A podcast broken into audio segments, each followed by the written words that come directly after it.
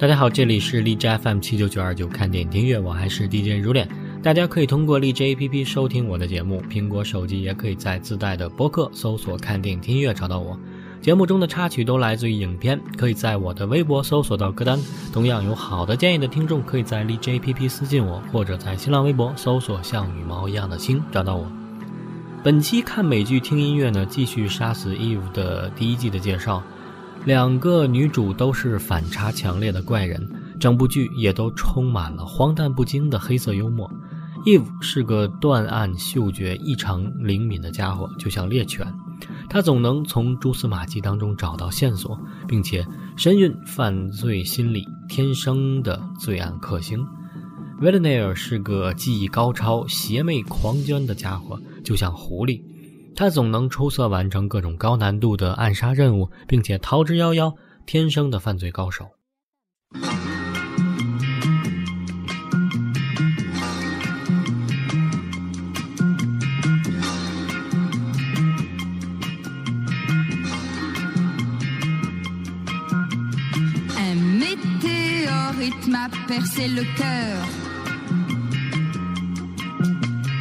vous avez des docteurs.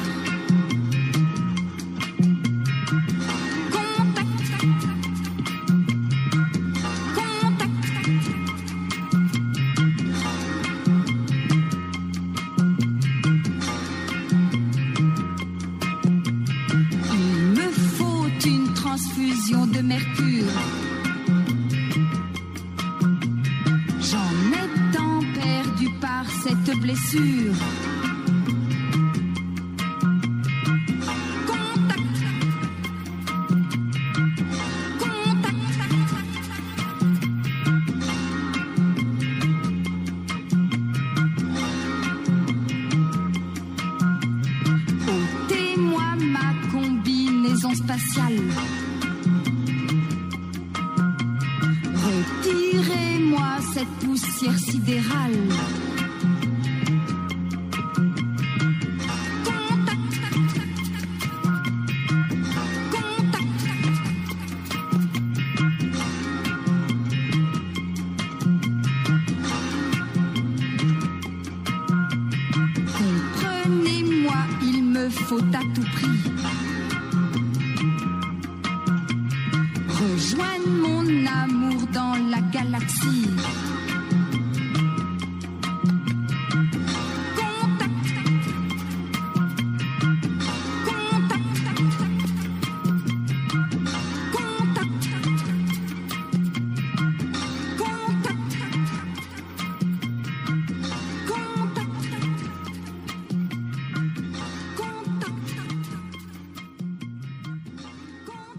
杀死伊芙最出色、最精彩的地方，就是两位女主相爱相杀、英雄惜英雄的这种微妙的联系。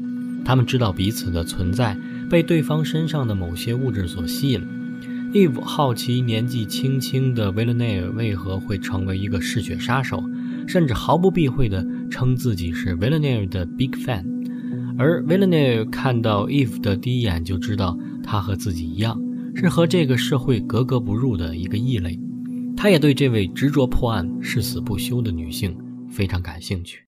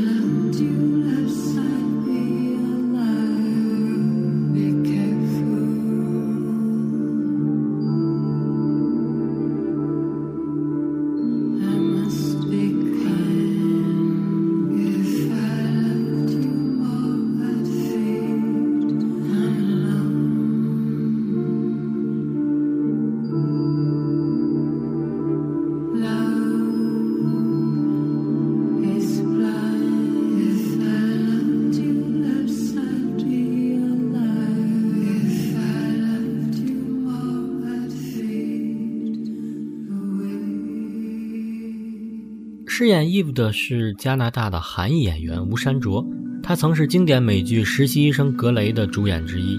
虽然相貌并不出众，但是吴山卓的演技相当的出色。另一位饰演 Villanelle 的九零后新星朱迪科莫刚出道不久，在英剧《福斯特医生》当中担纲一个配角。Villanelle 是个十足的矛盾体，时而神经质，时而孩子气，杀人时冷血狠毒，调皮时鬼马精灵，放荡时又性感撩人。朱迪科莫所具有的仙气和灵气，将这个角色刻画的有血有肉，活灵活现。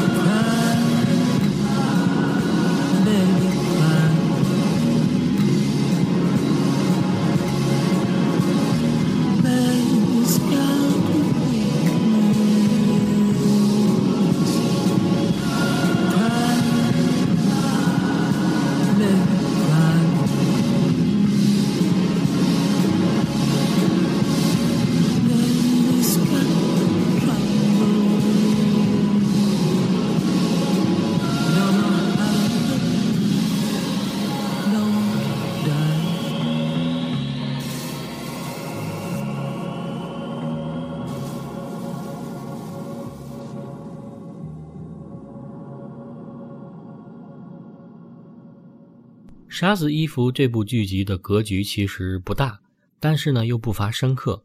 它不是关心什么时代精神啊，什么中年危机或者性别阶级，它只围绕着两个惺惺相惜又势不两立的女人，志不同道不合，一个好人，一个坏蛋，彼此的人生没有丝毫的交集，却能够如同故人挚友般的了解彼此。就像他的编剧说的。这两个女人甚至不需要见对方就能感受到对方的存在，她们以一种比浪漫关系更复杂的方式给予彼此生命。它是性的，是理智的，是渴望的。她们早已跳脱肉体的欲望，而向往更高层次的精神体验。他们是敌人，也是朋友；是对手，也是爱人。